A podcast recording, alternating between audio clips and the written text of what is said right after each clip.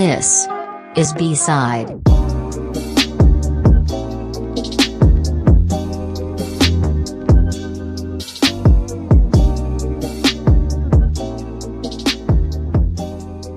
Ci eravamo lasciati nella prima puntata di Shot eh, del format principale con delle promesse che però non siamo riusciti a mantenere. Avevamo detto che la prossima puntata sarebbe stata 15 giorni dopo la prima, in realtà non è stato così. E avevamo detto che gli host di eh, B-Side, questo è l'episodio pilota, non saremmo stati io e Davide e invece siamo io e Davide. Ciao. Spiego brevemente di nuovo cos'è B-Side per chi non ha sentito il primo episodio del format principale. Eh, semplicemente B-Side eh, è un contenuto molto più ridotto in durata e ehm, riguarderà un unico argomento, saranno puntate monografiche. Oggi parliamo della Mostra del Cinema di Venezia del 2019 eh, perché Davide ha partecipato alla- alla- all'edizione di quest'anno e eh, si collegherà un po' ai premi, un po' alla sua esperienza, insomma ci parlerà un po' di Venezia. Allora, di iniziare ovviamente dalla notizia che sta facendo molto discutere nelle ultime ore, cioè l'assegnazione del Leone d'Oro della 76esima mostra del cinema di Venezia a Joker di Todd Phillips. C'è stato un grande entusiasmo quando è stato annunciato il- la partecipazione in, in concorso di- del film e ovviamente c'è stato un entusiasmo altrettanto grande quando è stata annunciata la sua vittoria. Allora, insomma, diciamo subito che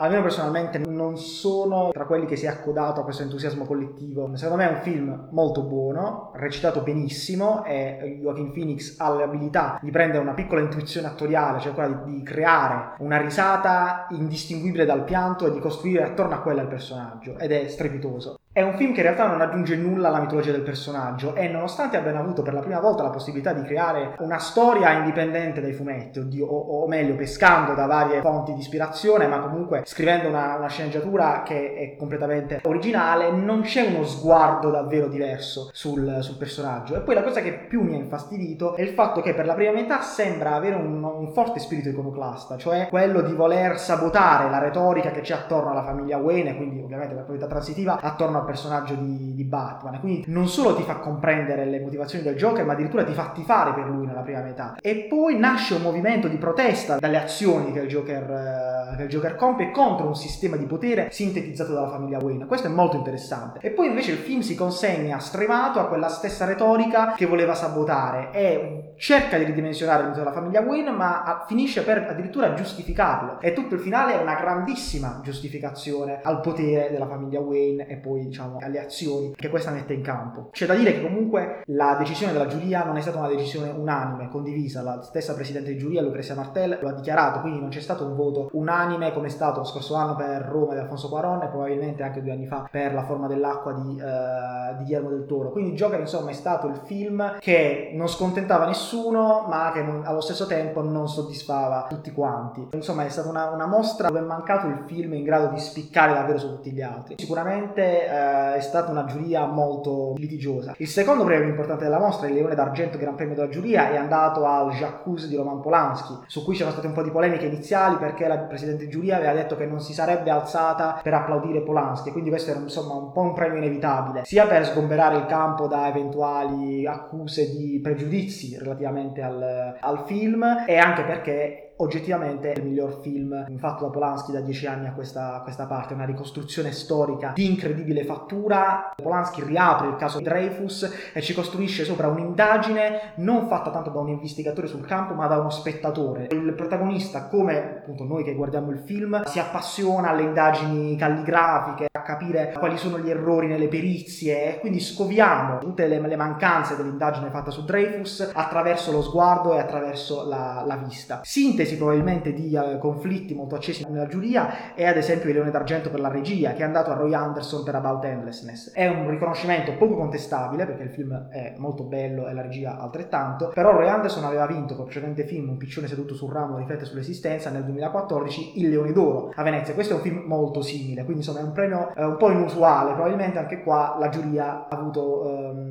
qualche problema. Qual è il film che probabilmente poteva avere questo premio qua? Ema di Paolo Larrain, che nelle ore antecedenti alla premiazione in realtà era dato come uno dei favoriti addirittura per il Leone d'Oro. Probabilmente non era proprio il film giusto da presentare al festival per comunque un modo di eh, mettere in scena la sessualità che poteva essere abbastanza controverso. Insomma, Paolo Larrain descrive questa generazione di giovani come una generazione fortemente improntata alla libertà sessuale e anche la protagonista attorno a cui ruota il film, l'attrice Mariana De Girolamo, era data per sicura per il premio Mastroianni, che è quello che viene dato agli attrici o attori esordienti, eh, che invece è andato al Toby Wallace di eh, Baby Teeth della regista Shannon Murphy. Insomma, la Rain continua a rimanere a bocca asciutta in tutti i festival, nonostante abbia in filmografia alcuni capolavori come No, snobbato a Cannes, e Il Club, snobbato a Venezia qualche, qualche anno fa. Velocemente gli altri premi, partiamo insomma dai, dai premi un po' incomprensibili. Coppa Volpi per la migliore interpretazione femminile, ad Ariana Scarid per Gloria Mundi di Robert Ghedigliano, probabilmente un premio dato per la carriera della Scarid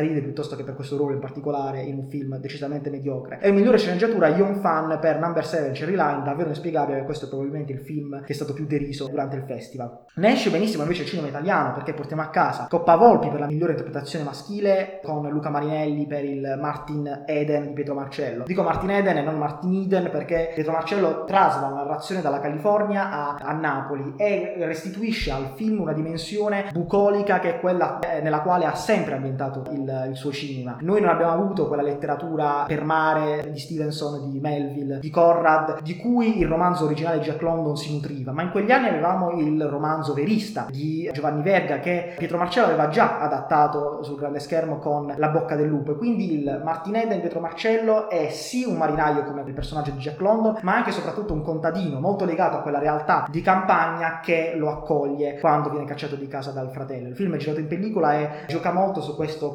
contrasto tra vari stock di pellicola e addirittura utilizza del materiale d'archivio ripescato sia da vecchi film di Pietro Marcello sia da archivi storici e utilizza delle immagini di repertorio di un anarchico italiano Enrico Malatesta per creare prima una narrazione parallela a quella principale del racconto. Addirittura sembrano delle immagini provenienti da un altro film su Martin Eden, in realtà mai girato perché questa è la prima trasposizione, e poi successivamente per creare una uh, narrazione alternativa a quella principale. E infine premio speciale della giuria, questa è davvero una sorpresa, a Franco Maresco per La mafia non è più quella di una volta. Veramente un riconoscimento ufficiale al genio di Franco Maresco che torna dopo aver vinto in Orizzonti con il seguito diretto di Berluscone, ritrova il suo personaggio Ciccio Mira, che è questo imprenditore in odor di mafia che organizza concerti di cantanti neomelodici in onore di Falcone e Borsellino. Insomma, nonostante la giuria probabilmente non abbia capito molto i svolti politici e attuali de- del film, non è rimasta indifferente al grandissimo lavoro svolto sulle immagini da Franco Maresco che riprende queste figure squallide, illuminandole come in un grande film della Hollywood degli anni 50 e utilizzando le inquadrature del cinema russo di Ziga Vertov. questo è segno di una giuria comunque molto preparata, che differentemente dagli altri anni era principalmente costituita da registi e quindi insomma da addetti ai lavori. Detto ciò potete trovare il resto delle recensioni che Davide ha scritto degli altri film, di tutti i film che hanno presentato al concorso di quest'anno alla Mostra del Cinema di Venezia su strangerdencinema.it e sulla relativa pagina Facebook. Poi potete comunque seguirci personalmente sia sui nostri profili Facebook Vincenzo Fata e Davide 7, sia sui nostri profili Instagram Vince2D e Zagaros. Detto ciò, alla prossima. Alla prossima.